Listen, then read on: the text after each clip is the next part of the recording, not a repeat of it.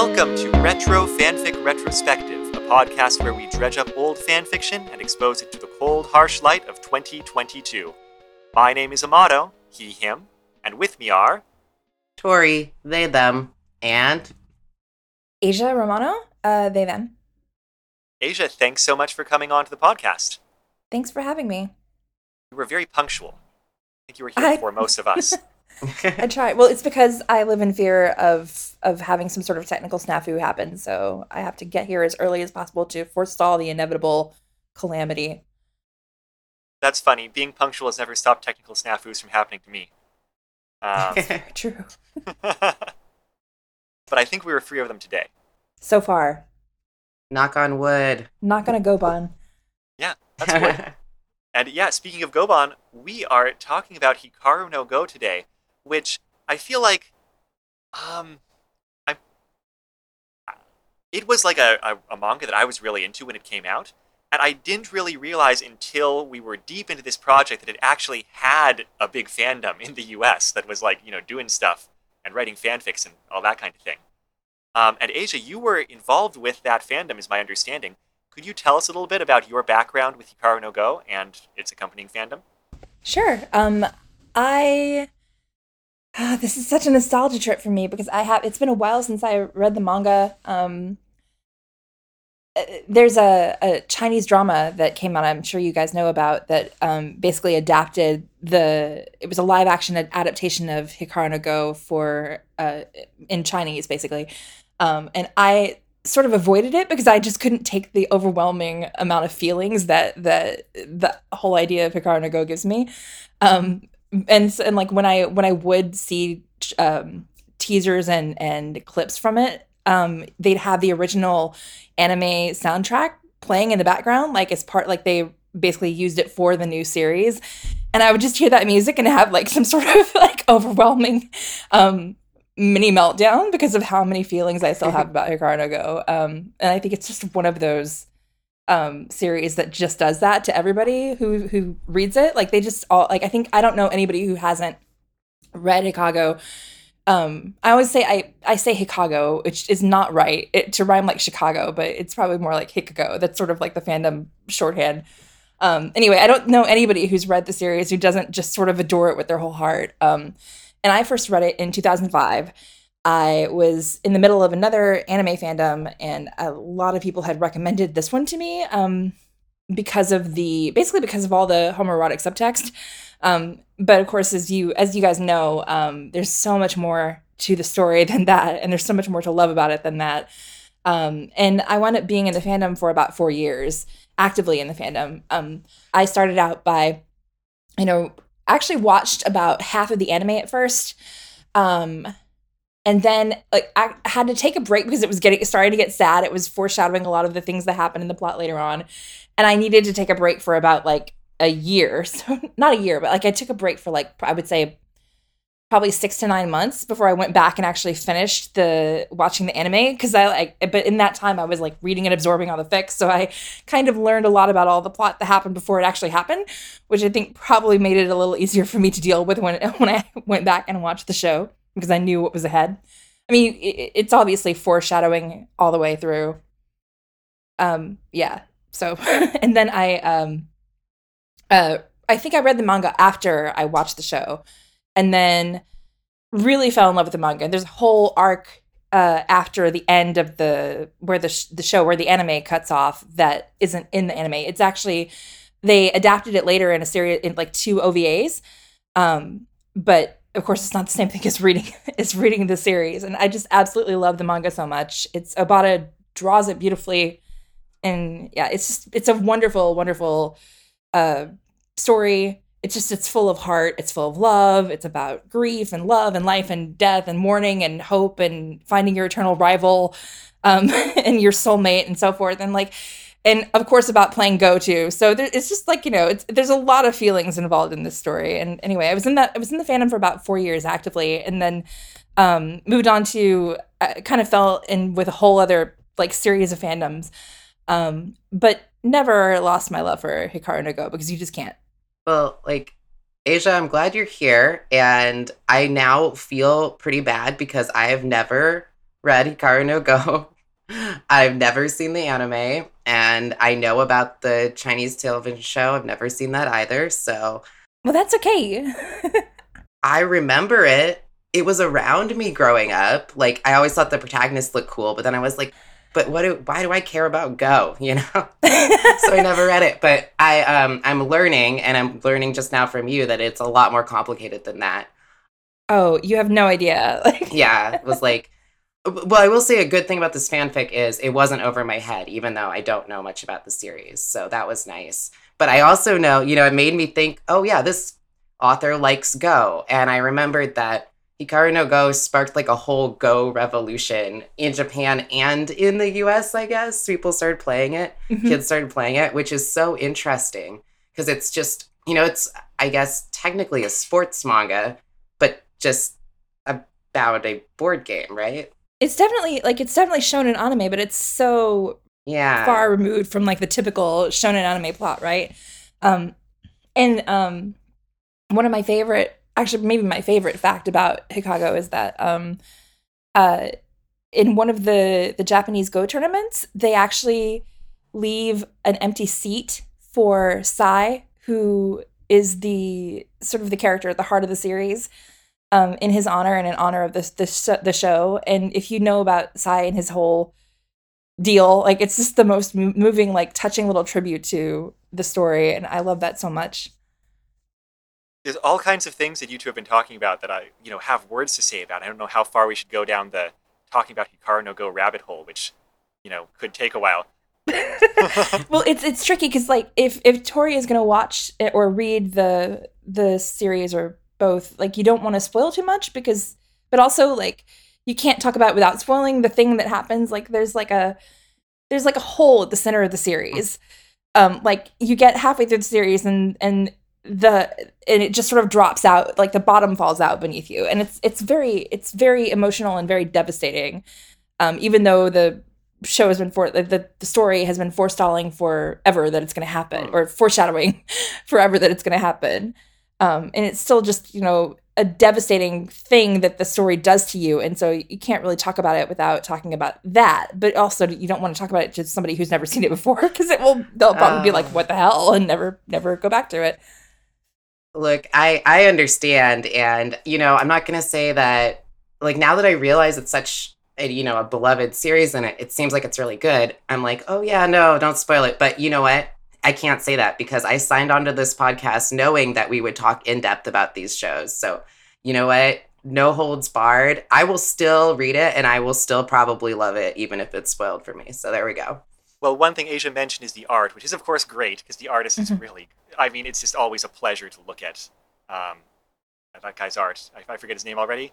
Is that uh, about Obata Takeshi right? That's he's right. the art the artist who also did Death Note Yeah. um so yeah Mhm. and um and uh oh, what's the other one what's the other one um Um, ah, there's a, there is another one. worst anime fan worst manga fan i'm sorry i'm so sorry um No, it's been a to while say- too. yeah um anyway i'll i'll figure it out Well, I'll I'll just enjoy being the one who has not, who actually is familiar with the source material when you're not Tori, because I feel like the last few times we had on guests, it's like you've been like, oh yeah, I watched the whole TV show, Oh yeah. and I'm just like, I have no idea what this is about. Um, but yeah, well, it's about it's about Go. It's about a character named Hikaru. That's enough to get us probably oriented in this fanfic.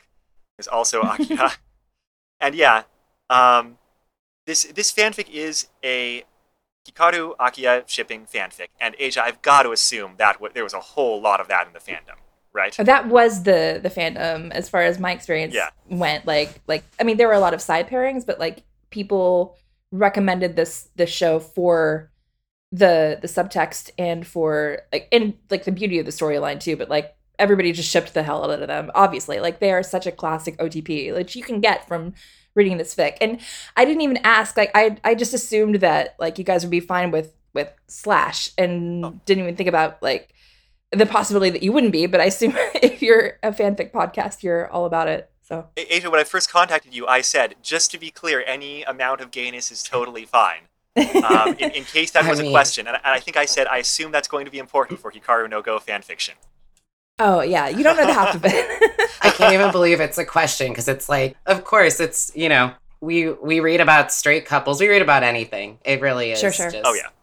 Well, I'd rather read this- about gay couples. So Well, we haven't really talked about the fic that we're talking about. Um, Yeah, please do because you were involved with this fic specifically too.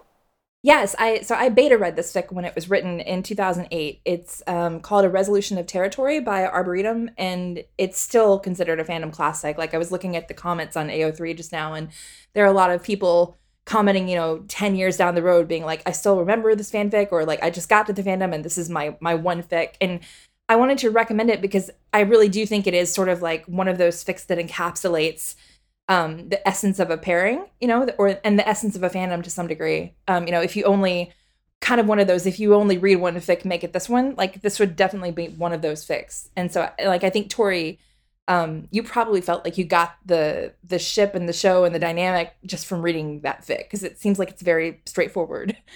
Yeah, and I feel like I got Hikaru's personality really well from this. I mean, Mhm. Assuming it's accurate to the source, but Mhm. it, it was very emphasized. Yeah. I want to mention that I read this story first before I was inspired to go back and reread almost all of the manga. And I was like, geez, was Hikaru really such a self absorbed airhead?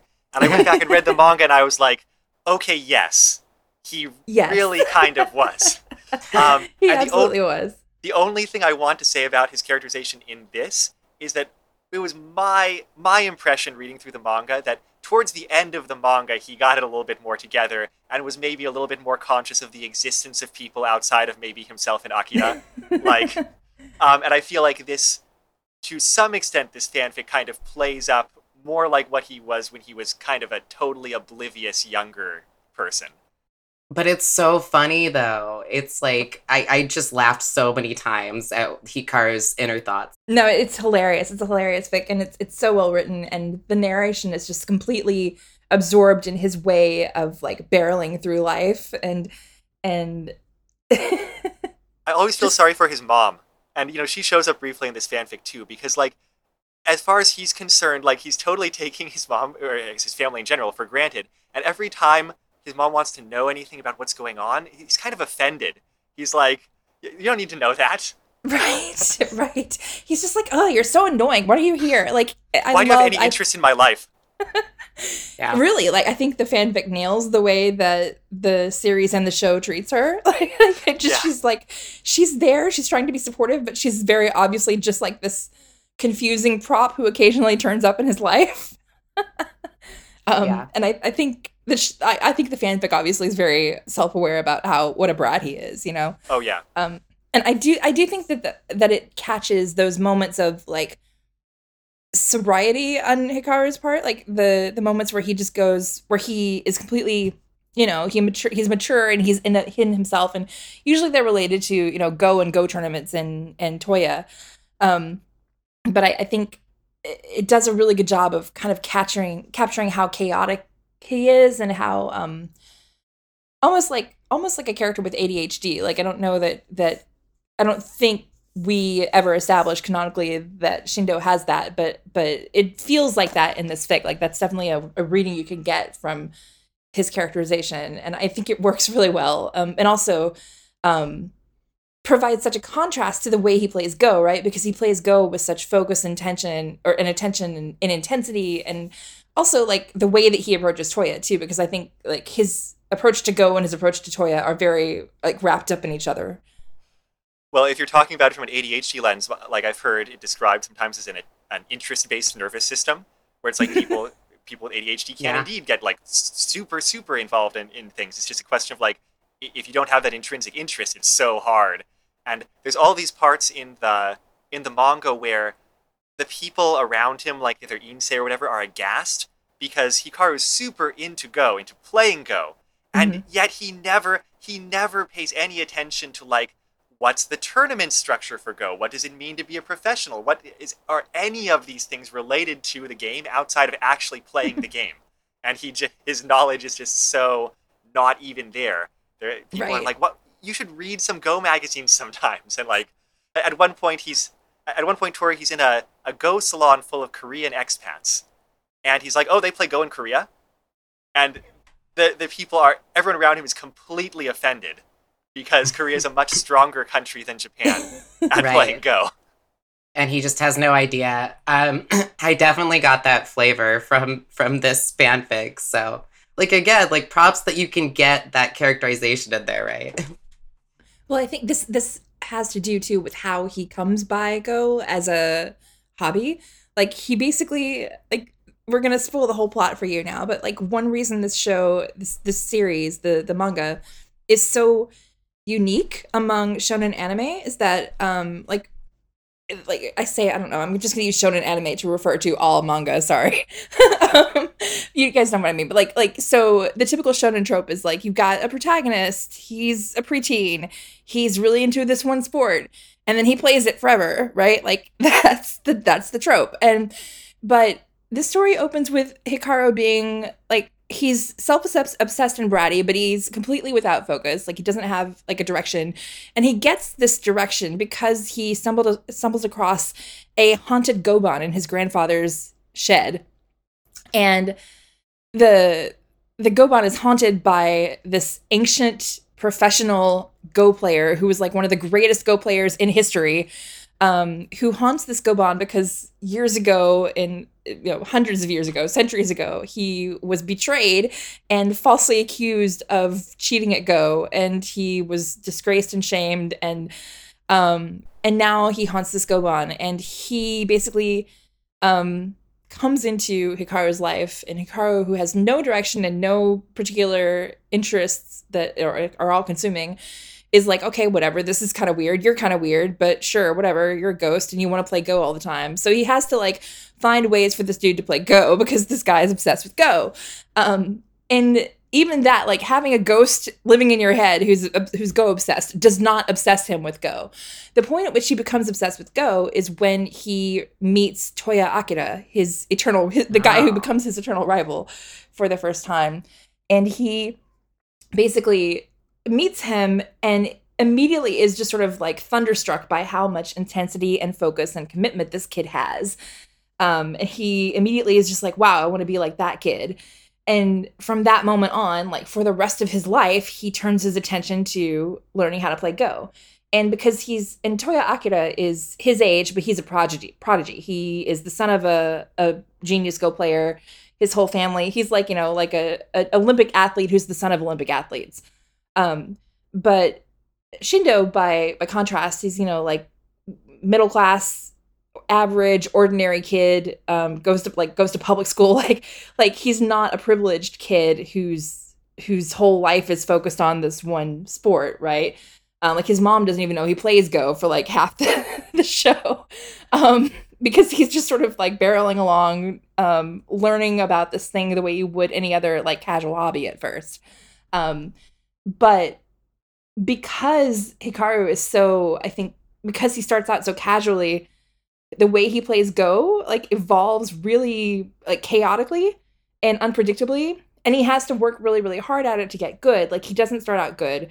And in fact, the entire series he struggles um, to win and to to even to be on the same level at Toya as Toya, even though he wants to to be his rival so badly.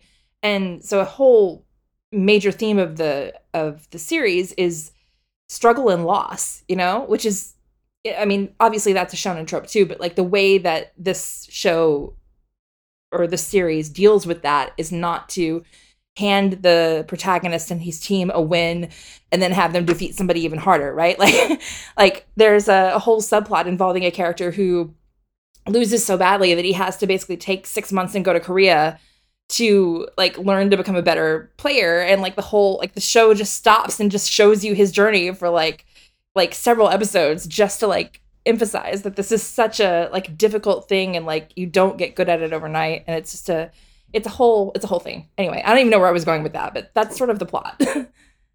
I want a tangent from there too because as an adult i found the kind of secondary insei characters the most compelling these mm-hmm. characters who are extremely good amateur Go players. Mm-hmm. And they've kind of plateaued in many cases. And it's like, well, if you really, really push yourself, you could become a mediocre professional Go player. And so the question is just like, do do you drop it? Do you say this is about as far as I go? Do you try to like clear that hurdle and become a professional, even though you're not going to be one of the greats and it's clear to everybody? Like, what do you do with your life that way? But speaking of what we do with our time on this earth, I think we should get into this fanfic lest we fall too deep into other holes. Um, and I think Asia, you just gave a really good introduction to kind of the dynamic at the heart of the show and the heart of this fanfic. Mhm. And thanks for actually saying the name of the fanfic and the author, which I had not gotten around to either. Uh, apparently, was first published in is the is the AO3 posting accurate? Is it 2008? Mhm. Okay, great. And uh, you were a beta reader for this fanfic, right? Yes, I was the beta reader for the fanfic, I believe. Hmm. Um, and I, it actually, Arboretum is one of my oldest fandom friends. We first met in 2002. So um, it's quite a joy to be able to read a, a fic from a friend that you've been friends with for two decades. Um, and, uh, and I actually was reading, rereading the comments on the original um, 2008 live journal post where this was posted. Um, and we were discussing how like their fixation was was very much in Hikaru and like as a character like he was their character and Akira was always my character so um so in that way I think we probably like balanced out the the fic as as writer and beta reader Well, I would also like to add that in the notes on the AO3 posting, it says betaed by the hero of my heart, Asia. So oh that's so sweet it's very cute. thank you I don't even know if if if they're gonna listen to this I assume that they will listen to this podcast so um thank you for being a friend Golden Girls theme song and all that We'll insert that in post. thank you So the fanfic itself is not particularly long. What is it, like 10,000 words ish? Um, yeah, that's Yeah. almost exactly right. And it's divided into three parts, which are titled, what is it, Kisei, Tengen, and Akira? Wait, are there four parts? I think three I think three. Um, and we get from the very first line that one of the major themes is going to be kind of a, a sexual awakening on the part of Hikaru. Mhm. The first line is pretty funny, which is Hikaru almost, not quite, but okay, seriously, almost has sex when he's 17. Some facts. And then goes into it. um, definitely makes you think, first off, that like this is a character who does not have any kind of social life outside of playing Go. Um, right least and also point of the like no verbal filter Right. Mhm. also true. Also a reoccurring thing in the manga, right? He just says something and then consequences happen, and he thinks about whether he should have said it. And he is exactly the sort of character that you you expect that like things like this to happen to, where like he he almost has sex that it's not quite right. And the- well, I mean that's basically the plot. Is like he finds you know way he has different almost sexual experiences. Finally, a sexual experience. Finally gets together with Toya at the end. So that's like like, the- that's basically the plot, right? the way that I described him kind of bumbling into playing Go is like the way that he bumbles into almost having sex to actually Yeah. having sex and To being in this into it, right? And it's pretty funny. I mean, I'm sure we'll get there, but you know, he's not good at picking up on when people are hitting on him and blah blah blah. He's it's very funny. Yeah, the very first section of this has to do with him uh, meeting this this girl who's not going to be in the story for too long, named Hanae, and kind of starting at a Go convention where she's accompanying her dad, and like they get to chatting and kind of start going out briefly.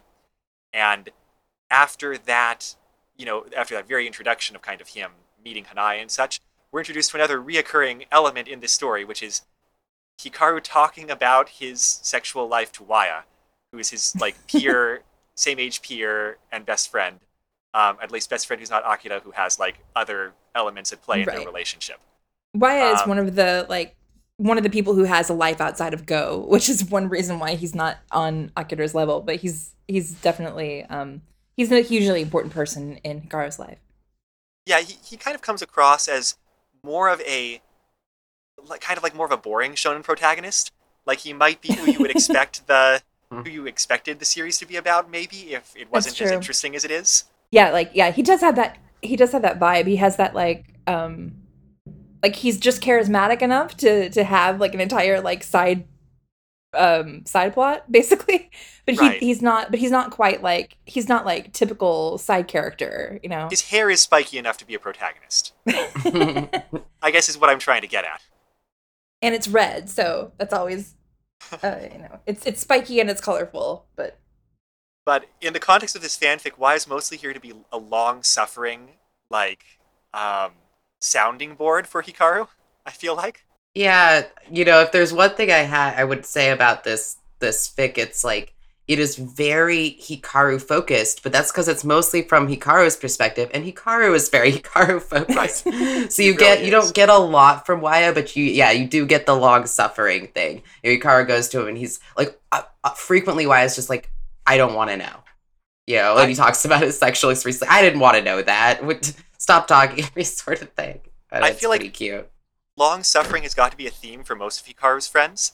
Like, for Mhm. example, um, Akari shows up in this fanfic, and in the in the series, before Hikaru's first like official professional match against Akira, he plays a game just to relax against Akari, who's a you know amateur Go player just for fun in the school Go club.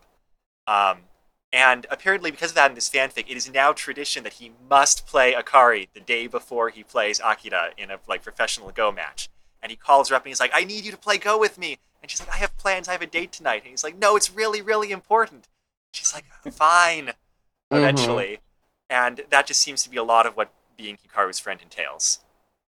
Yeah, and I think um, you know there are a lot of side characters in this fic. Like it, he, it sort of gives you kind of um, uh, what's a good word? Like an overview slash like tour of of all the other people in his life that are still around in his like the world of Go. Like there's a whole lot of people in the show in the ensemble cast, and many of them make appearances here, but they're all sort of just these like blips in his whirlwind Go um life except for Toya and like like Waya, but then especially Toya. Like basically, like they're all um in the periphery periphery of this hurricane that centers around him and Toya.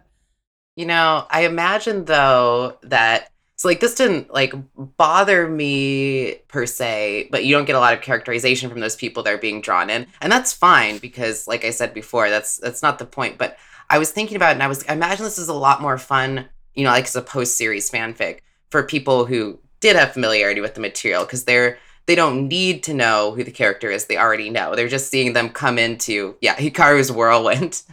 as Right, right. said. Right. But for you it's probably like a litany of names that then like appear Uh, once and never reappear again. A, a bit, but actually really not that bad because I never felt like, oh, I didn't know that person. It might just be because I kind of knew the characters from, you know, growing up in the 90s and early 2000s, but I never felt like I forgot who a person was. It wasn't that sort of fanfic.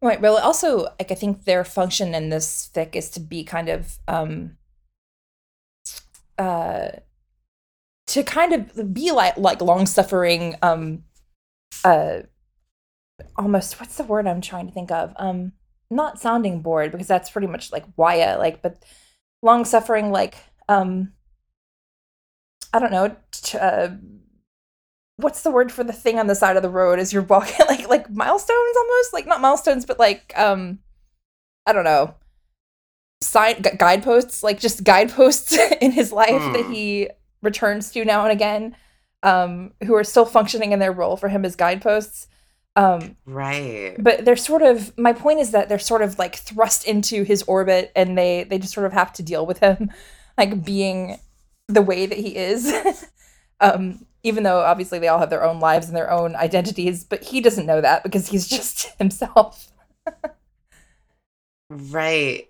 I like how you put that, Asia, because this actually takes place over a couple of years. It goes until Hikaru is like 19 at least, I think. yeah 19 So- or 20 Yeah. Um, and it starts, I think, when he's 17. So there's this kind of, you know, the kind of nice thing is that, yeah, the guideposts, there's they stay there in his orbit despite the Right. passage of years, you know. That's kind of neat. And so, um, right, yeah, it's when he's it's 17 that he has this first romantic relationship, um, and it ends up basically falling apart. Where, where after a date, after they've been going out for a little while, Hanae kind of tries to, like, suggest sex. It's a pretty, I mean, there's a lot of pretty funny segments here, but I feel like something like this might be worth reading to kind of get the flavor of it. After dinner is when it all falls apart because she starts fidgeting during the boring movie and suggesting some pretty random things that don't make sense to him. And Hikaru really wishes people would just say what they mean. And finally, she just puts her face in her hands and says, What I'm getting at here, what I mean is, do you want to, you know. Wait, wait, wait, Hikaru says, trying to catch up. Are you saying you want to have sex with me? Still with her face in her hands, she nods morosely. You can be so dense sometimes, she adds, which slightly spoils the mood, or, you know, whatever there is of it. It's And- just so And this isn't even the only time that he that he leaves some like a potential partner like completely mortified and embarrassed. Right. No, it, it happens twice for sure. Uh, and but this is the first time where like he says no and he's not sure why and he kind of has to like you know process that for a long time. Or I mean, I would say he needs to process it if he actually thought about things, which he doesn't. I should say that needs Yeah. to simmer for a long time in his head. I guess. It's funny because you know the paragraph after that is like he could do it. It's not like he hasn't thought about it once or twice. And then it goes on. He's like she's attractive. And then he has he has basically three possible reasons. And that's it. He's like like it wouldn't be fair to her or something. He would feel like a really mean person afterwards maybe. He just doesn't know if it's a good idea. And you're like i get that feeling like that confused teenage feeling of like what I mean, even adults can have that experience. Like, I don't know why I'm feeling this way. But what's unique about Hikaru is he kind of leaves it with those questions. Like, he goes to Waya afterwards, but he doesn't get much from that. He's just sort of like, he doesn't take a long time to process internally. He's just like, uh, maybe, uh, I don't, I would feel bad. Eh. I've got to say, one thing that Hikaru has going for him is that he's not feeling any social pressure in particular over needing to have sex, which is, I think, very good on his, like, you know, sexual journey here. And he doesn't have that because he doesn't spend enough time thinking about what anyone thinks of him in the first place to have that kind of social anxiety. So good on you. Um, and at the very least, he's he's very good on his consent also, in that he's when he's confused, he's very clearly every time like, "Wait, do you want to have sex with me? Is that what is happening here?"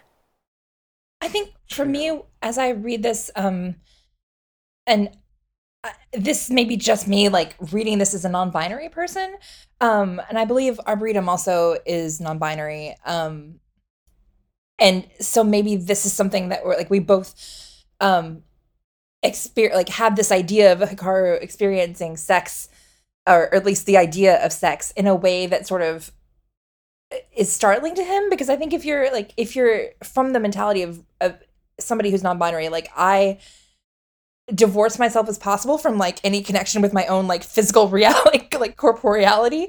Um and hikaru's headspace is just completely wrapped up in go and playing go and playing go with toya like like go and toya go and toya. Like part of that i think is also like like his neurological makeup but i think it's also like like he himself like has to be sort of kind of like uh, forced back into his own body you know and into confrontation with that. And so i think maybe that's part of why it takes him a while to process oh somebody wants to have sex with me. That means i have to think about things like bodies and do i want this? And like what does that mean? Like like and it takes him you know several a couple of weeks to like like think about it. And um and then later the same thing happens when he's confronted with the reality of of gay sex. Like he just has to sort of like take a while to process. And to me, like i totally um feel that as a non-binary person because like if you like anytime anybody ever hits on me i'm just always like first shocked at all like and then secondly like i i have to like put myself in this like whole through this whole process of like think being forced to think about my body and like what that entails and like what sex entails like it's a whole experience you know and it never um especially if you're a teenager and it's the first time you've you've really done it you know there's a whole um kind of culture shock that that happens Yeah. I I'm really glad you brought that up because it's like it's pointing to something. I mean, oh my gosh. And so relatable. You know, being non-binary, you always have to I know this isn't really what the fic is about, but maybe it is. You always have to walk it back and see why does that person like me? What gender do they see me as? And how does that play into their perception? And I actually kind of realized as you were saying that, Asia, like I actually find that's part of why I find this fanfic so nice is Hikaru has a much healthier experience than I had growing up. Like Amato said, he doesn't feel the social pressure. Like he never had to force himself to like pretend to be a gender or pretend Mhm. to be. I mean, you know, he identifies as male, but it's not really like important in this fanfic, I guess. Um, right right it's like yeah he doesn't force himself to do anything he's very clear about his boundaries and he's clear about what he wants and what other people want and it feels really nice to read that sort of story you know i think a lot of us a lot of trans people and queer people like and probably probably everybody had some pretty you know uh, not great sexual experiences as teenagers because we're we're all just trying to figure it out.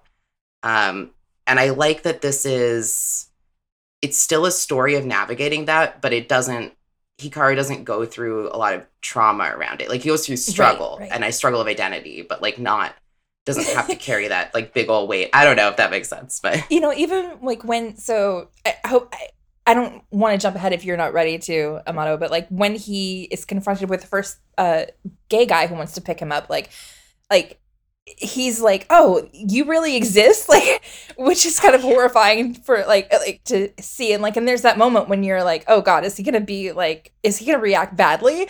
But then he just sort of like he's like he sits the other guy down and he's like, "Explain." Like, like it's a really right. it's a really um like uh, unexpected reaction, I think, but also hilarious and very Hikaru no Go, like very Hikago or very very Hikaru, I think. I think you two have been talking about like this aspect of Hikaru in like a very deep and interesting and like great perspective. And I, I have a much shallower thing to add, which is that when we're talking about Hikaru existing like mostly in a mental space, um, I think a lot of that is his, you know, his neurological just identity.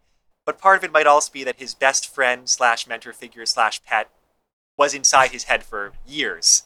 And that's just like th- th- that's just what he was used to doing. Uh, yeah, yeah, Tori. I think the author at one point described the relationship between um, Hikaru and the ghost Sai as oh, Sai's kind of like a best friend slash tutor slash mother figure slash father figure slash pet to Hikaru. well, it sort of makes sense, right? Because he does have to like take care of Sai's needs, like he, right, exactly. So it's just so funny.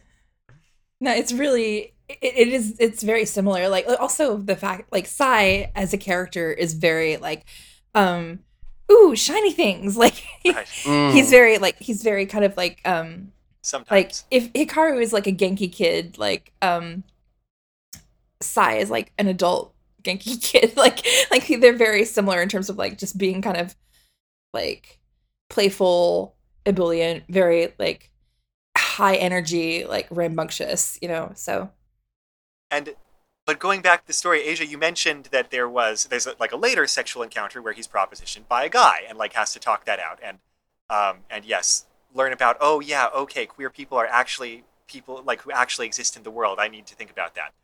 And in between, however, the author does kind of get us our fanfic introduction to the Hikaru Akira relationship, uh, Akira, where I guess in summary, it revolves a lot about them both being angry when the other person does not play good enough Go. it's, Mhm. it's great it's great It's pretty great.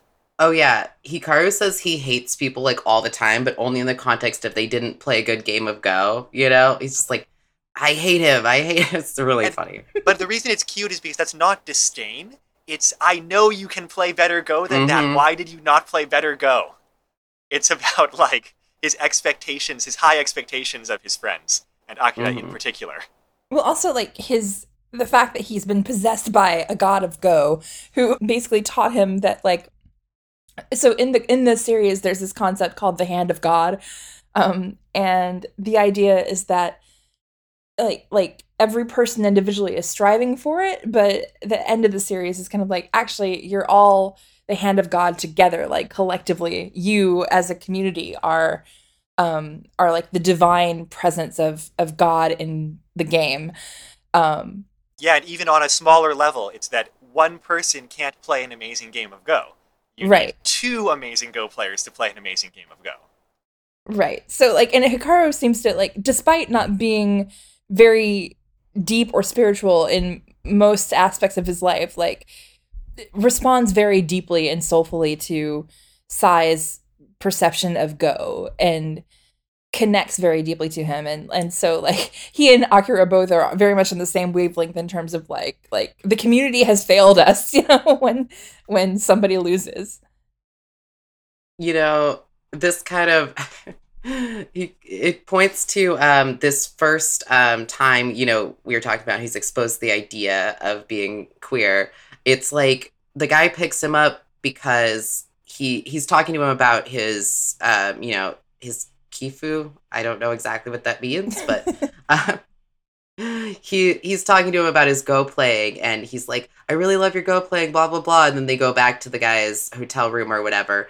And when hikaru realizes he's interested in him he goes um he it says hikaru finds this appalling what do you mean he all but shrieks you mean you were lying about reading all my kifu that is so mean of you i feel betrayed betrayed which is hilarious. But then he calms right down when he realizes the guy wasn't lying about it. He just also likes him sexually.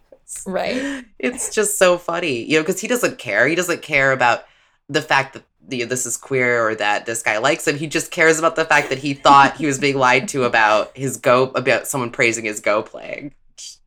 Yeah. Right. Anyway. And Kifu, by the way, is like your like the sheets, like the sheets on which you tally all your go moves. Ah, okay. The record So, of the like, game. Yeah, like so reading somebody's Kifu is like studying their their gameplay and so forth. That makes sense. There's all these really funny, cute little like points of humor in this. Um, I feel like in that kind of Hikaru Akira relationship we were talking about, I, I found it hilarious when like Akira doesn't play a good enough game for Hikaru's standards and loses a game, and Hikaru's really upset about it. And then Hikaru loses, you know, his next game, and when Akira tries to chew him out about his poor playing, Hikaru says, "Oh well, it was your fault for not playing a better game of Go earlier," and um, And obviously, and and Toya's like, this is the worst week of my life or something. like because because Hikaru is lost. Like that's just how they are. yeah. He's so melodramatic. right. Yeah, Um, they're both so melodramatic about each other, which is hilarious. Because Mhm. Toya, like his character actually is very quiet and reserved and polite. Like he's uber uber polite except when he's around Hikaru because for some well, for for plot reasons, like he just is completely like he's as obsessed with Hikaru as Hikaru is obsessed with him. And but Hikaru being, you know, loudmouth and pushy and bratty sort of pulls that out of Akira too, which is why there are so many moments in this fic where like they're just screaming at each other and people around them are like, what is happening? So the next major thing in the story, speaking of like I don't know, people around them being what is happening, not, about their relationship, but it's another really cute scene where Hikaru, after after hearing all that from the poor the poor guy who had to explain being queer to Hikaru in his hotel room, um, and then ask him to leave politely because it's all very very awkward. Um, Hikaru manages to like corner Waya and he's like, "This is really urgent. I need to talk to you privately," and you know like grabs him away and he's like, why? I think I might be gay," and of course Waya's like, "This isn't urgent." But um, at least that thought is there in Hikaru's head now. Right. And like Waya basically again is like, why are you telling me this? And then the whole conversation just sort of ends on the same note the conversations seem to end on, which is some sort of dismissal. Waya's like, wait, do you have a crush on me? Hikaru's like, ew, no, gross. And Waya's like, okay. And then the conversation. and then like like much much later Waya's like wait are you serious? Are you actually gay? Like like i think that's sort of a reflection of how of, of hikaru's personality. Like hikaru can come out to his best to his one of his best friends and and his best friend's like okay whatever. And then later like only much later um because of how hikaru is just sort of like this this whirly like whirlwind of of chaos like Yeah. takes him a long time to actually go oh he's actually maybe serious about this okay And, and specifically, it's that Hikaru does indeed consummate a sexual encounter with a guy later on. And it's only at that point when he reports that to Waya, because of course that's the first thing he does, that Waya like realizes it was actually like a thing and not just stuff that Hikaru was saying at some point. Right. You know, that actually makes more sense in context. I was wondering why Waya was being so insensitive, but then when you think about it, it's like because Hikaru just says stuff all of the time and you don't know if you should take it seriously. and that's definitely the tone in this spec. Uh, it's really funny. Anything else kind of in the middle of the uh, the story here that we need to talk about involve like it, it- it's kind of building up to a match between Hikaru and Akira also in the middle of this fanfic because Hikaru is apparently holding a title, like holding one of the big titles, of which there's what nine or something, some um single I digit don't. number. I think there are seven, Seven? title like main titles, but like so nine dan is actually so in this fic. Um, Toya is Toya is a nine dan, and Hikaru is trying to get to nine dan, and um, I think nine dan is like your. I, I I'm probably wrong here, but like I don't think nine dan is about titles you hold. It's like your level of overall play. It's like your classification, basically. yeah, and that's as high as it goes. Yeah, so he's like one of the highest, and um, so Toya Toya is already there, but um, in the meantime, they're both like winning and losing these titles. And the two the the first two sections of the fic are are titles. So the first one is Kisei, which is the title that um it's at the title that Akira um loses. loses. Right. Yeah. And then the next one is Tengen, which is Tengen is both the center is like the center move when you um it's like a really common opening move when you open at the center of the board and so there's a whole thing in this fic about um Hikaru opening by placing his stone next to Tengen. Um which is a whole I guess scandalous. There's one of the I love there's like shocking go moves in this in this story. Um but Tengen is also the title that Hikaru is holding and the title that he's defending when he plays Akira. So um, the story is structured like there are two like titles, right? And then the last, I guess, prize is Akira himself. And uh, yes, you were talking about shocking go moves. Once they start up their uh, their match, which is like um, you know multiple games, but one of the games of the match, the fourth match, um, Hikaru kind of just on a whim plays a really strange opening that you know would not usually be played. Um, 1110 apparently, and that's apparently one space shy of Tengen, uh, which is the name of the title. And I like that later on when they meet up, you know, the next day or whatever uh, to at Toya's Go Salon, the first it says the first thing out of Toya's mouth is explain yourself about doing such hmm. a bizarre opening. Right. And he doesn't like it doesn't need further context because they're so in each other's heads and so go obsessed at all times that they're um you get the sense through these five different matches that they have and just through all their conversations that they're constantly having an ongoing conversation through go, you know? Uh-huh. And it just sort of flows seamlessly between them. And um regarding Shindo's crazy um go moves like one of the there's a really great moment early on when he's still learning the game and he's not very good but it's like one of the first times that he really gets into like flow um, as he's playing he sort of starts to forget about winning and losing and just see the board as like constellations in front of him and he gets like lost in the act of making constellations and creating you know his universe on the board um, and starts doing all these surprising moves. And it's sort of a flicker of like the the genius player that he will become eventually because he is known for these unpredictable moves and for um I can't really describe this because I have no idea how to play Go, and it's it's terribly confusing and complex game. But um, but the idea is that like there are these way out there, like totally left field moves that he does that you know that will spark gasps and shock and awe from the crowd, and it's always like just um um, a mark of how how good he is that he can unsettle even a player as as foundational and and, and together as Toya. Yeah, and there's two things I want to say about this aspect of the plot right here. One is that what I like about this is that it's kind of a character point between them also, and the next uh, the next element of that is that when they meet up and Toya's like practically angry that you know Hikaru did this, but they but he set up the beginning of that game and they play through all these permutations of okay if you do do that opening what does that do to the game? And like how might it play out? And like you know they're they're rivals of the sort that are constantly training with each other. Um, but the other thing that it makes me think of is that it must be it makes me think about the author of this fanfic. And like how much do you have to know how to play go to write hikaru no go fanfic like this where you are trying where you are trying to like keep that element in play. Obviously, you could write Hikaru no Go fanfic where like you're not worried about the details of like where go stones are being placed. But this is kind of a similar level of detail that you might get like watching the anime or reading the manga. I think so, and I think um like uh, Arboretum does know how to play Go at least a little bit to some extent. Um, and actually, a comment they made to me years ago about one of my own fics that I never forgot because you never forget any type of like remote um, constructive criticism that you get in your life. Um, they said to me once that they have a hard time figuring like when I write when when I write fic or when I when I wrote Hikaru no Go fic, uh, they said that they had a hard time understanding Go in my in my writing because I had no idea what I was doing. So I was trying to sort of capture this this sort of like um sort of the ebb and flow of of you know captures of territory and um, losing different parts of the board and so forth, you know, and and they were like, you know, when I read your fic, I don't always have I don't feel like I understand Go. And I'm like, that's because I am not a Go player. um, but I think one thing that that Arboretum does so well in this fic is give you a sense of Go without necessarily getting into technicalities. You know, like you get you get the idea. Like you you have no idea.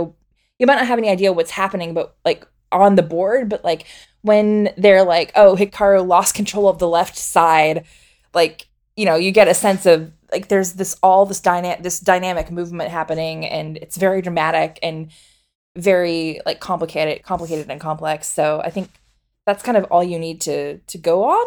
So I think it's it's flavorful without necessarily being overly technical. It's interesting because like I felt the same way about the Go playing. And I wanted to make a remark on um, how the shape of this narrative happens. Like Hikaru um, is very focused on mostly, you know, what matches are coming up for him and like other people's playing. And it's not so detailed in the first half. But in the second half, after he finally has sex for the first time, which we glossed a little bit, but it was pretty brief, he had a good time. He asked if he could do it again, but it was a one night stand. Um, and the second half of the fanfic, it's around the half point where he starts playing those games with Toya. And then we're really into the details of the matches. And I felt like this was you know this metaphor for for building their relationship because their relationship is always revolved around go.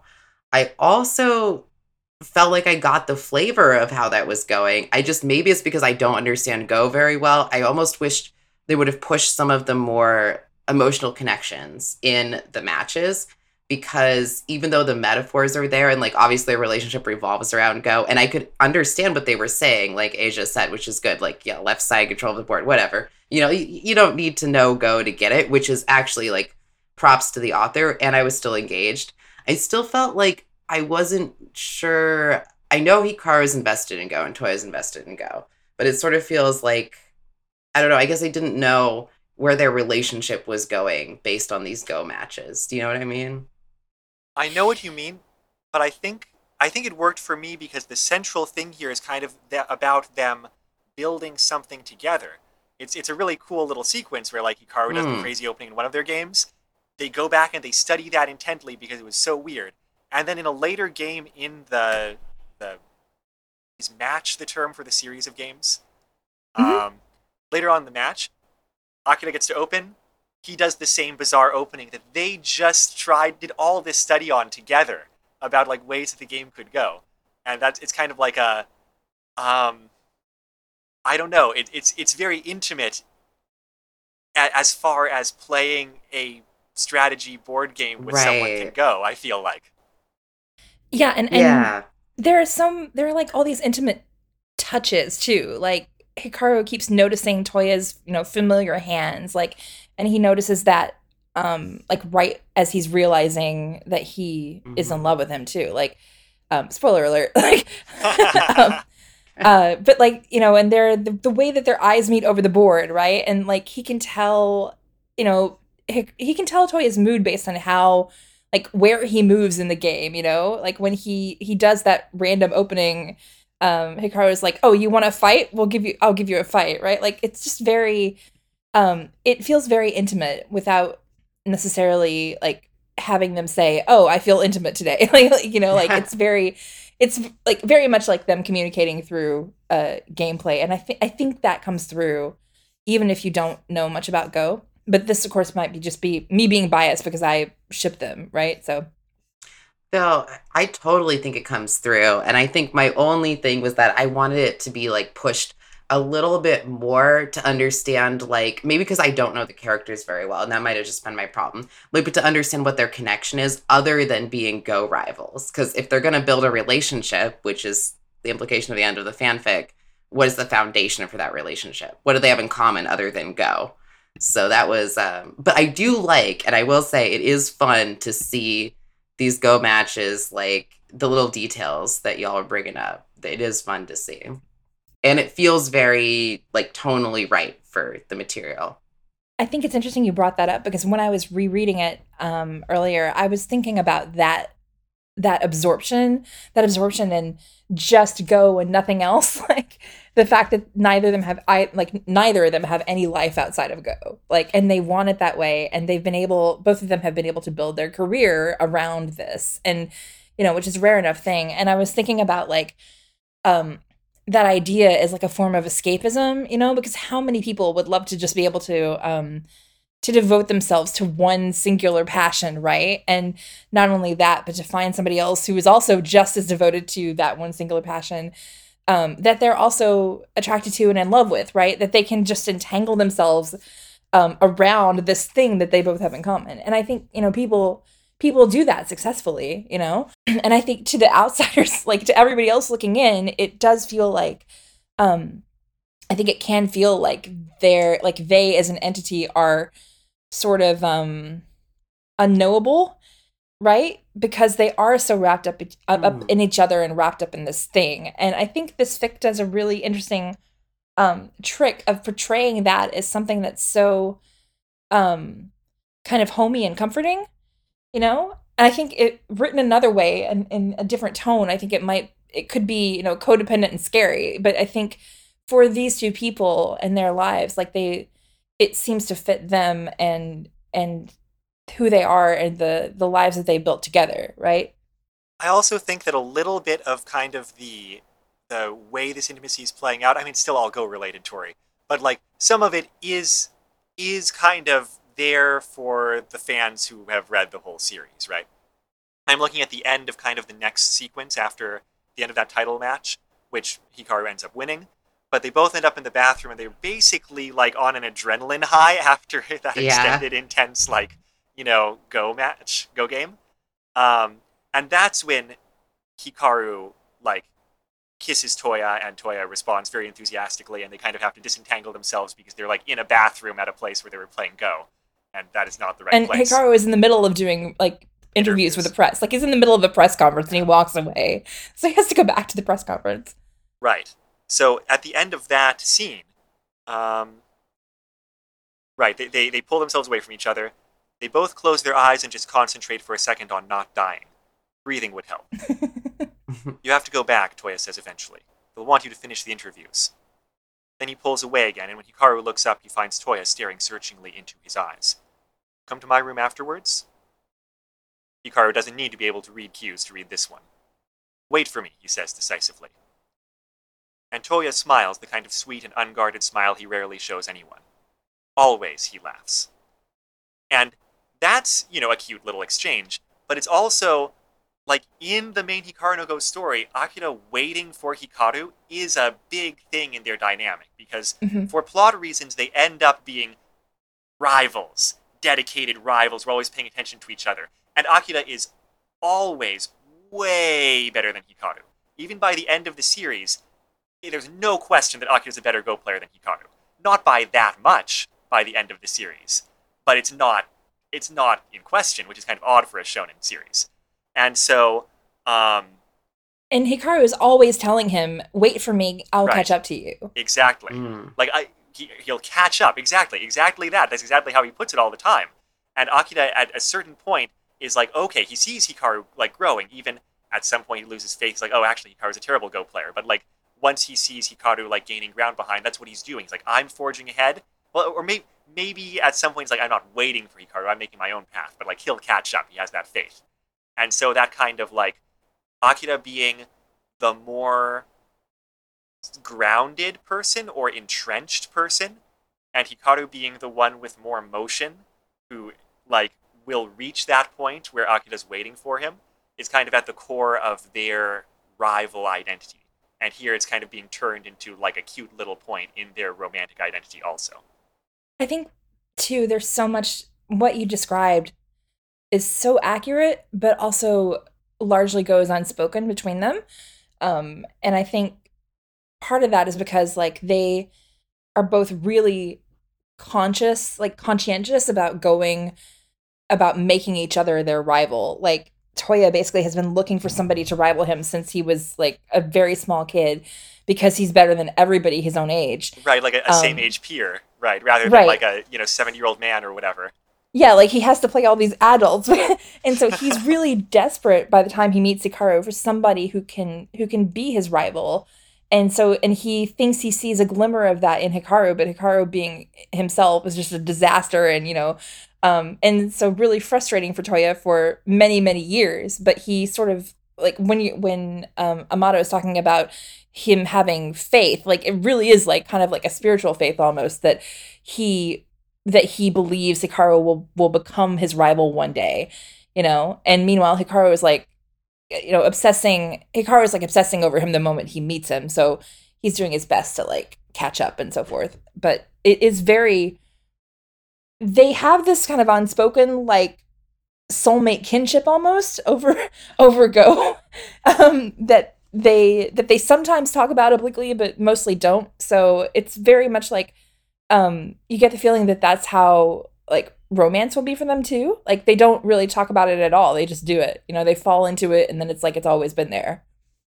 Yeah and, and hikaru even says you know that uh, in an and like kind of an internal monologue like oh this is why no other relationships have worked because it was always meant to be toya. And I like that, and I think it's very romantic. Um, their kiss in the bathroom, making out in the bathroom, is sort of cinematic. It's like this um, culmination of tension, right? Um, it it works really well for the pacing after a long stretch of go games where the tension is sort of building, right? And of course, it had to happen after the the match, right? Like it had to happen mm-hmm. then. Of course, yeah. And like Hikaru even goes on to talk about like in interviews. I forget this is before after the two of them have sex, which obviously they do. But in interviews he's doing about his game, he's getting turned on by the thought of like beating Toya or Toya beating. I think uh, what are the other? Uh, I think it's really kind of adorable in a way because I was thinking about it. I was like, I don't understand the foundation of their relationship because it seems like it's just go. And I was like, well, I guess it is just go because that kind of is who these characters are and for the author to take just play and Go as a relationship foundation and like turn it into something that I know feels all encompassing for both characters is actually pretty. Well, it's good. kind of like, like, Go as a, a metaphor almost, like for yeah. both of them, like because I think to like to Hikaru, Go is his connection to Sai, like, mm-hmm. and and yeah. he can't share Sai with anybody else because nobody will ever believe him if he tells people there's a ghost in his head. So like nobody knows that Sai exists, which is actually a huge, huge hurdle for him. Like, and it's like it's a major uh, point of angst, as it would be if you had a ghost living in your head that you couldn't tell anybody about, but who occasionally played Go as you, um, and who then made everybody think that you were a Go genius. Um, so to to some degree like there is more than go because there is this aspect of toya being the person for hikaru who can see Sai's go in hikaru and distinguish them. Because at some point like sai fig- like toya figures out that the person that he saw and was drawn to initially um for reasons like he, that he will never be able to explain or articulate like was not Hikaru's Go. So the whole the series is called Hikaru's Go, Hikaru no Go, for the reason that it's about Hikaru finding his own Go separate from Sai. And the culmination of that moment is the moment in the series when Toya out of nowhere basically tells Hikaru, I, I can't explain this. I, will, I don't know what I'm saying right now, but there was another person inside of you. There was another player. And the player that you are now is not the player that I first met and to to Hikaru, that's everything. Like, and and he had almost it's almost like he had faith somehow subconsciously that Toya would be the one to see the difference between them, you know, and that mm. to him makes Sai real and makes Sai, you know, more than you know just a product of his own head. Because I'm sure at some point he probably was like, "Do I have you know dissociative identity right now?" Yeah. Um, you know, um, and also like, and so like it's really hard to explain, but like there is that element of like being spiritually bonded, um, not only through the game, but through like this connection they have via Sai. And Asia, my recollection is at the end of that scene, after Akira shares that theory, and then he's like, but whatever, that, that I must sound crazy. And Hikaru's like, maybe I'll tell you someday. And Yeah. Murasaka's like, tell me what? And Hikaru's like, nothing, geez, forget it. Right. But, and there's know. the whole obviously in fanfic that uh-huh. becomes a huge, huge sure. like moment. Like the moment that he finally tells Toya, right? And like it's always like suspenseful. Like, will Toya believe him or will will it matter? Like what you know, obviously, you know, so and I liked that this fic did not deal with that. I, I was going to say, I'm sure that must happen a million times in fan fiction. So I do kind of appreciate that this author didn't need it as like a way to kind of bring them together or like create a kind of climax in their evolution of their relationship or whatever. Mhm. Um, it just kind of has a different focus.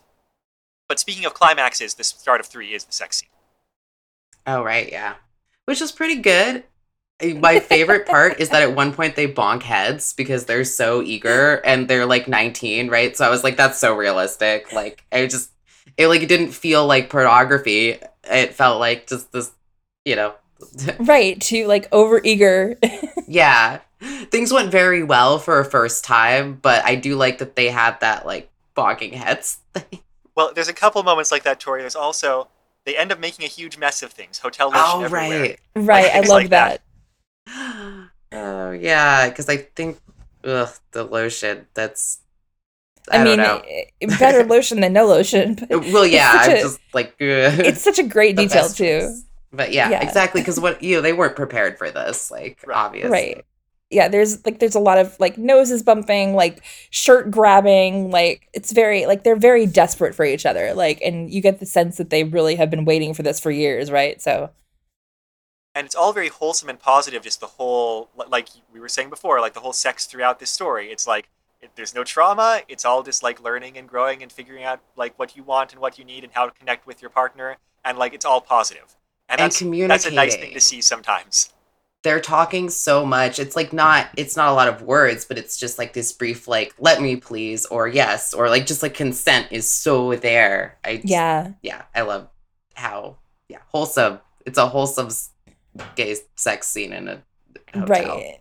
with And then at the end when they're like afterwards, like later they're like they're lying there and then uh Hikaru's like, I think this is the best day of my life and Toya's like, I think it's the best day of mine. And like it's not like a confession or anything. Like it's just sort of like they are themselves and they there's just this unspoken acknowledgement that this is how it's supposed to be, right? Ah. Yeah. They have like this holding of gazes when they're lying face to face, which is, yeah, feels That's very so romantic. Yes. His sticky hand brushes against Hikaru's face. Hope it's sticky with the lotion. Whatever. and yeah, it's cute afterwards too. Like the next morning, um, Hikaru just kind of like throws away the suit, um, explaining that you know he has the money for a new one, and this way, quote, I won't have to explain to my mom why I'm missing like all the buttons off my shirt. oh yeah, because his shirt got ripped all the way open. It all the buttons came off, yeah, and that part continues. He's also sore as hell and spends most of the morning at breakfast trying not to look as though he just spent the night having gay sex with his eternal rival. You both look really worn out, whatever Mura comments, which is someone whose name Hikaru can't recall, which is also a wonderful touch. Something Mura. when he passes by them at the breakfast buffet. I guess that game was pretty intense, huh? It was, Toya says smoothly. He barely flushes when Hikaru glances at him. Who knew Toya would turn out to be such a good liar? Which I think is a good character beat for him, because I, th- I also believe he would be a very good liar, especially compared to Hikaru. Because he's right, he's especially when he's a- trying to disguise the fact that he's been shagging. you know. Yeah, but I mean, just in general, he's like he's got a lot more poise than Hikaru. Right, like earlier on in the fic, there's um there's this moment when Hikaru is like, "Oh, maybe I'll drop a hint to Waya that I had sex," and the next thing out of his mouth is, "Guess who had sex?" Yeah. So compared to Hikaru, like Toya, um, Toya's game is much much better. Oh yeah. Um, and then the fanfic kind of closes out with Hikaru deciding out of the blue it's time to move out of his parents' place, and so he gets himself, you know, a new apartment. And like most things involving his mother, he does not tell her any kind of warning. He's like, "I'm moving out." Um, and then His he, poor mom. I know like that's not the fic. That's the that's the show. That's that the is series. absolutely Like the show. Yeah. That is exactly how he behaves with her all the time. Um, and and then he's kind of and then he asks Akira to move in with him um, into like the new apartment that he got. And I like the way he phrases it. Um, he says, Come live with me. It'll be amazing. We'll play Go all the time. I feel living with you would be a very unwise decision, Toya says, but allows himself to be taken to the apartment anyway, which is, you know, also right on point, I think, here. Against his better judgment, he's going to be pulled along into this vortex and, you know, move in with Hikaru. And that's almost like like physically that happens in the the, the show. Like there's so many moments where where Hikaru is just literally physically tugging Toya places.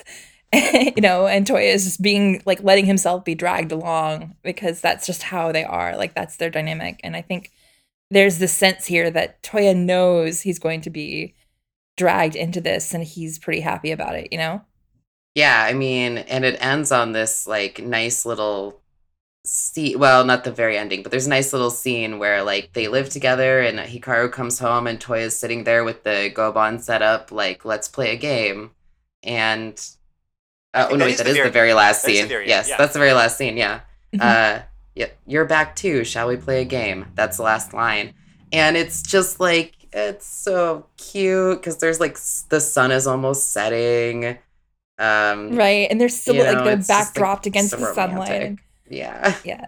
And also too, like that the last note is like Toya waiting on on on Hikaru, you know, to get back home so they can play, and it's just very like, you know, the the ebb and flow and the balance of their relationship being, um, you know, it's very healthy and wholesome. we say wholesome a lot, but it's, it's very like they are very wholesome as a as a dynamic. Which again, I think like in other in another story in another like like framing it could be very dysfunctional and and weird you know um it is weird but like it's it's weird in a fun healthy dorky way and not like a codependent nightmare way. Um i guess i'd like to I, a thought just occurred to me which is that we didn't really talk about the title. Um but the title is a resolution of territory. And my understanding, Asia, maybe you can clarify, that's like the late game stage of Go, mm-hmm. Where yeah. for the most part, a lot of the major plays and decisions have already been made, and it's sort of like hammering out, you know, the shapes of the territories that are going to end up being controlled um, by each player. Yeah, and there's actually a line in the fics somewhere about like Hikaru watching territories resolve themselves in the late stage. Um, in like in finally you know being able to turn to determine which which player has control of which part of the board. So it's exactly like that. And and i think that kind of goes uh ties into the fact that the the section headers are the two the two matches the two title matches and then akira right? Like so you've got this idea of of akira being part like one of the territories that that Hikaru resolves basically you know yeah I, I, mean that's kind of more or less the sense I got from the title which is this idea that all of these main plays have already been made in the evolution of their relationship. And now it's kind of shaking out the way that it was always going to given all the things that happened earlier on. It's you know mm-hmm. like a, re- a resolution of sexual tension it might as well be right? Like a resolution of territory in that sense. And I think that's why that's why um, when Hikaru realizes that it's Toya, you know, and he's like, "Oh, of course it's going to be Toya. It was always going to be Toya." He's yeah. like, "Obviously." Like he doesn't even react to it. It just like slots into place in like every other thing about the relationship. And I think that that we're not supposed to take that line as like, "Oh, we were destined from the moment of our birth, like we're soulmates," but like, "Oh yeah, of course, that's who he is in my life." he's right. like you know the person who I love in these senses. Like okay, that makes sense, given right. all these things that have come before. Also, and I think that's how Akira sees it too. I think that's the impression that you get. Like Toya is very, um, you know, it, after he gets over the initial shock, like he immediately is on board, right? And it, again, they don't have to talk about it. You know, a lot of fics. There's always this, what really you, you, you know, you know. There's like a lot of like explain explanation in between like all the kissing, um, but they don't like this particular pairing doesn't need that, like because they are so much in each other's heads and on each other's wavelengths, you know.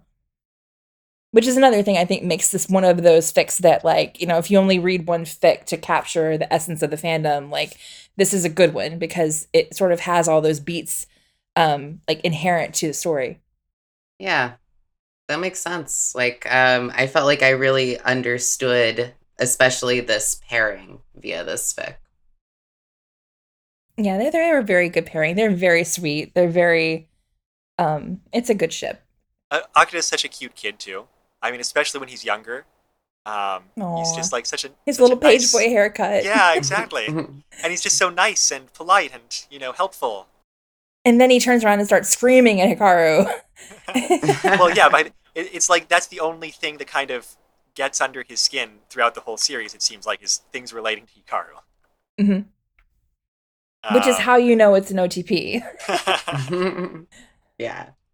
and there's that moment where like where Waya is like in the fic there's the moment where um uh what is it like I, I forget what the setup is but um oh Morishita is talking about like how intense Hikaru is preparing for his match with Toya and uh Morishita is his is their tutor. And um and he tells Waya like if you cared this much about beating Toya you could be a you have a higher dan level. And Waya mutters like nobody cares as much about beating Toya as is Hikaru, and then kind of coughs, and it's like one of those like it's again one of those like fanon moments, you know, um, one of those like oh we see you telegraphing the the ship from a mile away type of thing, but it's it's so cute and so true. All right, that's the end of the fanfic. Is there anything that kind of happened in the text that we skimmed over or jumped over or did not address that we want to talk about before we move into our final thoughts and comments? Yes. Um, and that is the throwaway line um, when that's not throwaway at all, um, but is an offhand remark that uh, Hikaru's grandfather makes when Hikaru goes to visit him. Um, his grandfather was the owner of the Goban that that was being haunted, and his grandfather is the only one in his family who can follow, can remotely like follow along and understand Hikaru's Go matches.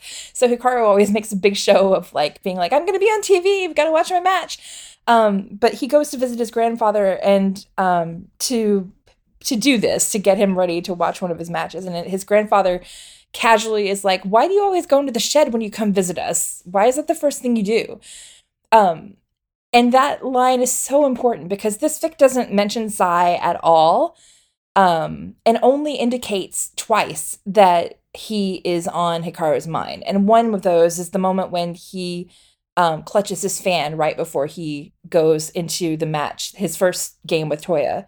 Um, he has this moment of being kind of like silent and reflecting and then gripping his fan um, and his and that's a signifier if you're familiar with the canon because in the the show in the series at the end of the series um well really or at the end of the anime really like at the at the climactic point of the series um hikaru realizes that he can how do we need to spoil okay i'm just gonna spoil it sorry so like halfway through the series sai vanishes so hikaru has had this person in his life in his head who has taught him how to play go and he's in the middle of his like road to becoming a Go pro and being like a real serious Go pro um, and he's got this whole world that Sai has opened up for him. Um, and half of these people think that he actually, it, like most people think he actually is Sai because he Sai was playing um, Hikaru's early matches.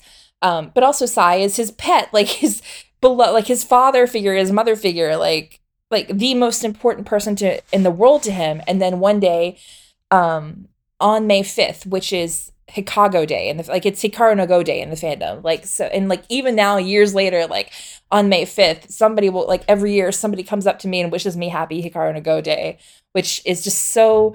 It's wonderful, but it's also really awful because it's it's weird that this is like the worst day in the in the series, but it's like the day that everybody celebrates, um, because that's it's Boys' Day in Japan, like it's actual holiday.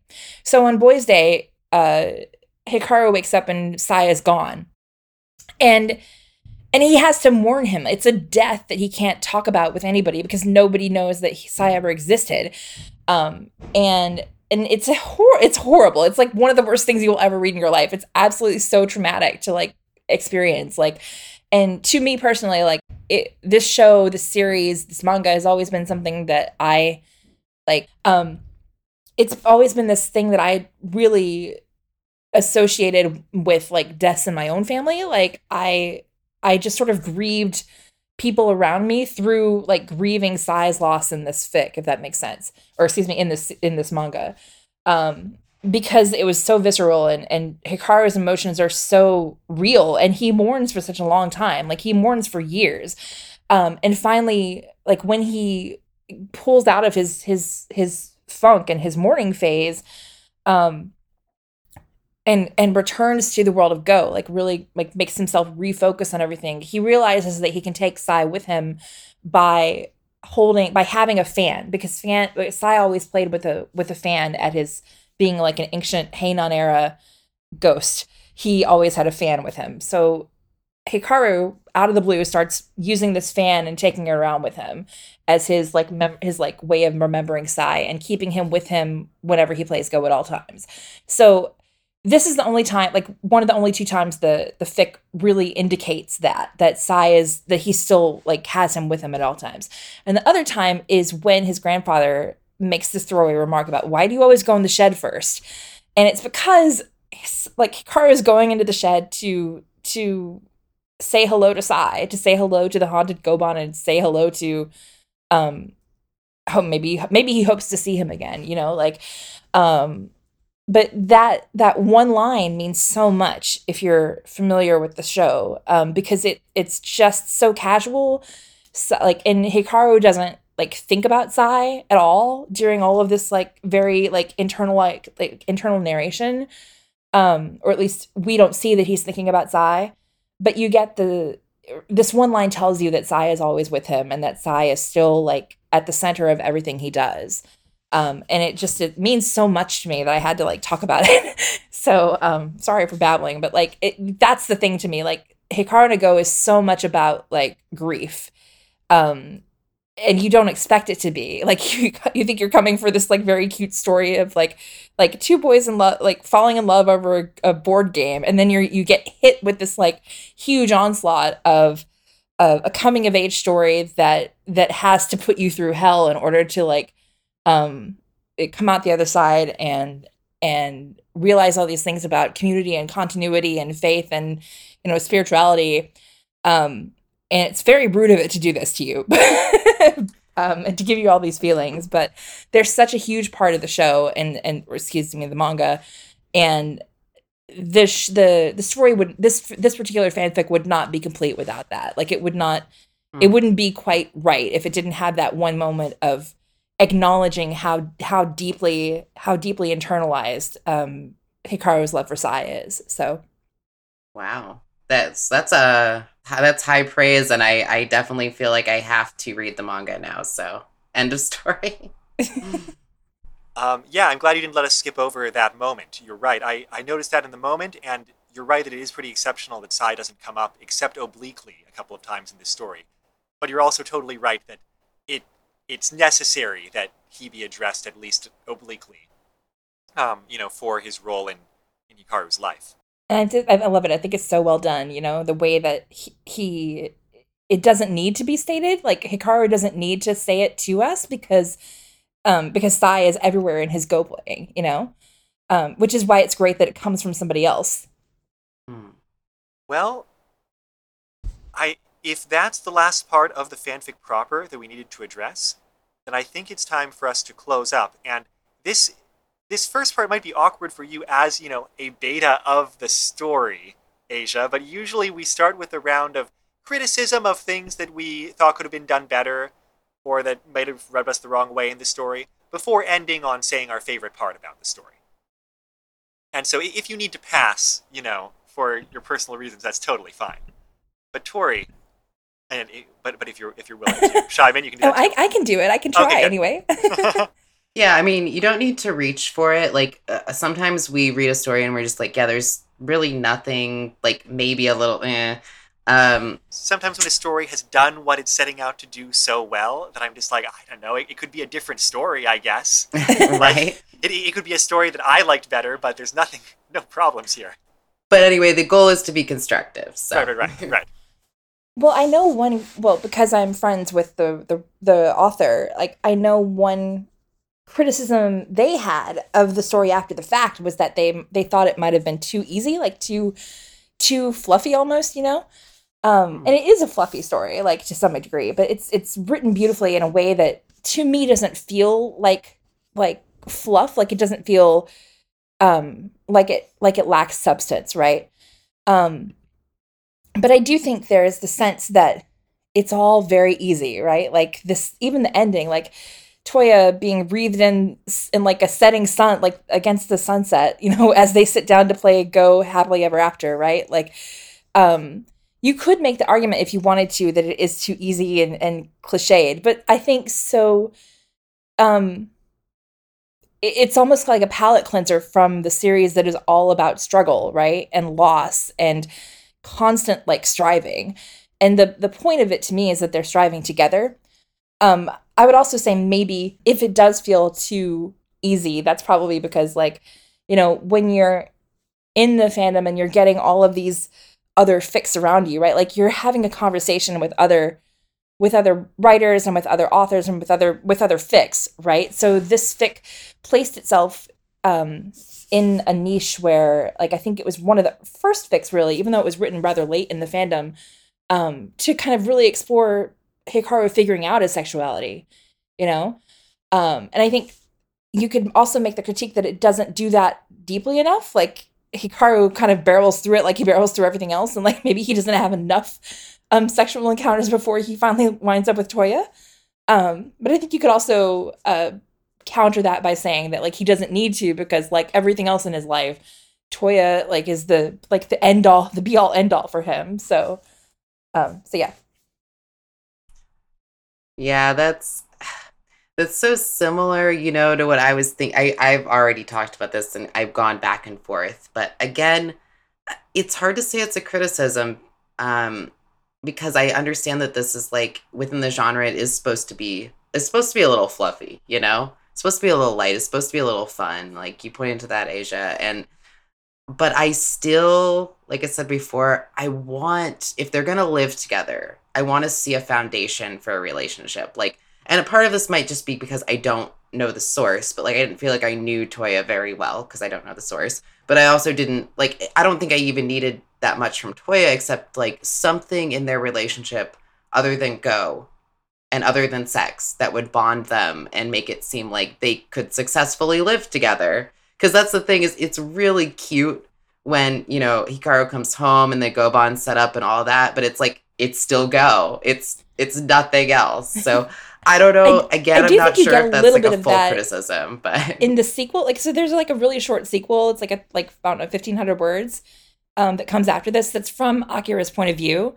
and I think you do get a little more of that, like what daily life is like for them, and like like because Akira is not in, thankfully, is not as wrapped up in his own head and his own self as Hikaru is. So um, there's a little bit more um, like outside reflection happening in his point of view than there is from Hikaru's. So I think um, the author does that well. Um, I think uh, I don't know if you would say like it doesn't make it any less fluffy, but I think at least tries to give some sort of like um depiction of their daily lives that, that doesn't that you know they're I don't know they have like this whole thing going with like mail like um you know who how they interact with you know like domestic life things like that you know so there's that at least so hmm. there's an effort yeah yeah, like I said, it's a struggle for it to be criticism because I do think the author basically set out to accomplish what they wanted to do with this and and nothing like really takes away from it. I just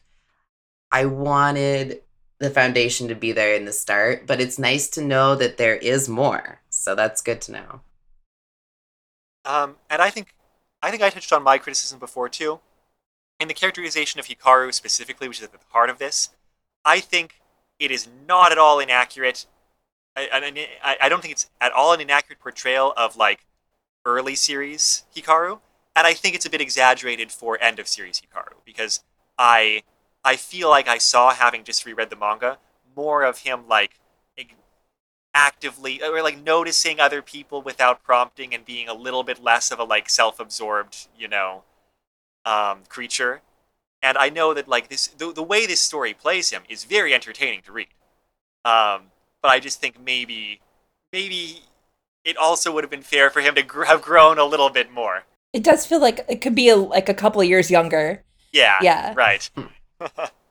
Yeah. if he was on the trajectory that he was on in his character kind of or like personal growth in the manga, I don't really see him being quite this bad at 19 in terms of like steamrolling everybody or whatever. Well, and it's also hard to imagine him having a successful relationship if he's like that, you know, self-centered, right? right. I think too, though, like in to defend that that choice, like it could be that when you're wrapped up in Hikaru's head, you just assume that everybody knows that he's not actually as um as bratty as he comes off because he is so fo- like we like being in his head is not reality, you know, like um and like he is a kind friend in the the series, like he mostly manages not to be an asshole Right. you know like he mostly manages to notice other people um um so i think it could be that the that arboretum as as they were writing this was like taking for granted the assumption you know Mhm. that we would that we would see all of the like the edges uh, around hikaru that his point of view doesn't necessarily give us um where he's a little more mature like that moment when he stops and reflects before he goes into to play the match against toya i always find striking because he, everything just stops with him, right? Like it's like ev- all the thoughts in his head just clear, right? Um, and that moment of sobriety, I think that like somber reflection is such a, a stark contrast to everything else that happens, like the way that his narrative just rushes along.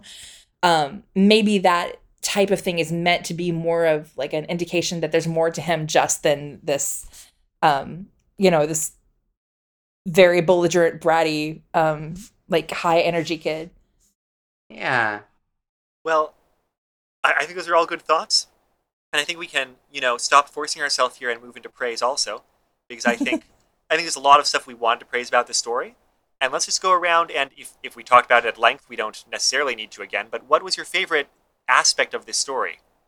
Well, I mean, I was thinking about Hikaru's characterization, which is why, you know, I'll go and jump off that other point and say, like, it's so much of it is funny. And yes, so much of it feels like, yes, he's very in his own head and self centered, but there's never anything that makes him feel cruel or uninterested in other people. So I think that there's fun to be had. And I love it because there are two times that Hikaru feels martyred in the story. Like one time his mom is like trying to press him about details of I think his breakup with Hanai Ha- Hanai?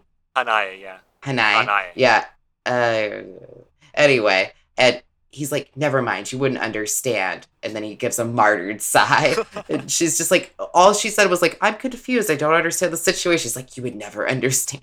And so there's these like dramatic, silly moments, and they're just so funny. Like I mentioned, when he feel he felt betrayed um, by the guy who was interested in him and then wasn't. But in that same scene, um, the guy's gonna explain to him what it means to be queer, and he takes a seat, and then it says Hikaru, not to be outdone, also sits down. it's like, how could you be outdone and sitting down? And I just, I don't know. There's such delight in this whole fanfic. I loved it every moment. I just wanted to point out this wonderful humor that runs throughout that just kind of punches everything up. I mean, we already said it was wholesome and it's fun to read and the characterization is good, but there's just also this wonderful, delightful little stuff. So I really liked the fanfic. I think I would have to agree with you, Tori. That was probably my favorite thing is the humor, and part of it is just that it's kind of it, it's a flavor of humor I don't feel like I see too often. It's mostly yeah about these goofy human reactions, but not in a like overplayed. It's not a way that you can perform on screen necessarily. You know, it's just Right. It's so much in the writing, like the writing Right. style, the narrative Mhm. style. It's just such a delight to be in his head, you know? Um, but because you chose that as something to praise, I should probably see if I can find something else. Uh, come back to me. Well, I, I also want to praise the the way it's written, the way like the humor in the narration, the the way his point of view just barrels along. Like it doesn't feel like a 10,000 word fic. Like it feels like it's half that when you're reading because it's so it's paced the way that he thinks, you know? if that makes sense. Like it just you just really do barrel along. Like it does feel like you're just tumbling headlong through this this whole through his life, the way that he's, you know, careening from go match to go match to go match, you know, and you get such a flavor for that. Like and so I, I really love that about the fic. Um I think my favorite moment, maybe it's really hard to choose a favorite moment. Like I love the moment in the bathroom where um right before Hikaru kisses him, they're just looking at each other and and they're so satisfied. Like it's almost like they've had sex without having sex. Like they're both just like in the like the the post the post coital stage of having played each other. Um, and they're just looking at each other through the bathroom mirror and they're like, Yeah, it was fun. Like it was a fun game. And then they kiss. Like it's almost like anticlimactic that they kiss after that. And I love that. Um, and I also love the moment on the airplane where they're playing speed go with the goban. Like there's so many delightful details where um you get a sense of just how like how connected they are to each other through go but also how obnoxiously obsessed they are. Like like this fic is so like just always make like it delights in showing how obnoxious Hikaru is. And I love the moment where like they're playing speed go on the the plane but they're seated opposite opposite each other on the aisle. And the flight attendant has to like stop them and it's like there's this line like Hikaru is momentarily like distraught until Akira has the brilliant idea to like just play slower like like and you get the sense that like his brain like he doesn't even think about slowing down and somebody else has to talk has to tell him like maybe that's a possibility. We could just do this slower. Like and it's such a perfect like encapsulation of of him and the way he thinks and their relationship and just everything. I love it. And you mentioning Go in that context, Aja, reminded me. I did want to praise once again just the portrayal of Go in the fanfic. It seems to take.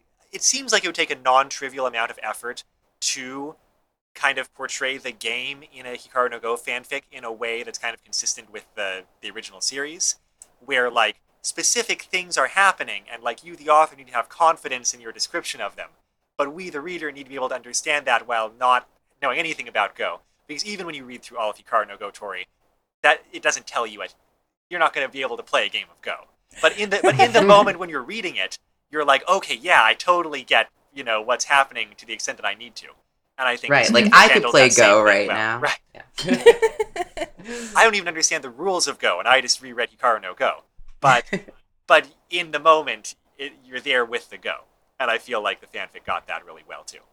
It totally did and I know that that's something that Arboretum cared about a lot when they were writing, like, and when they were reading too. Like they, um, they always cared about like how Go is portrayed in fanfic, and so I know that that's that's a compliment that they would love to get. So I hope they listen to this podcast so they can get it. That'll be your job to make sure that they do. I'll do my best. Well, I do hope they listen because I want them to hear how much we love this fanfic.